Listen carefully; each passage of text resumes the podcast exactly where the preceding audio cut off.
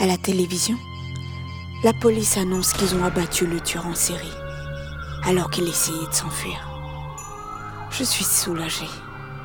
Je n'aimais vraiment pas la.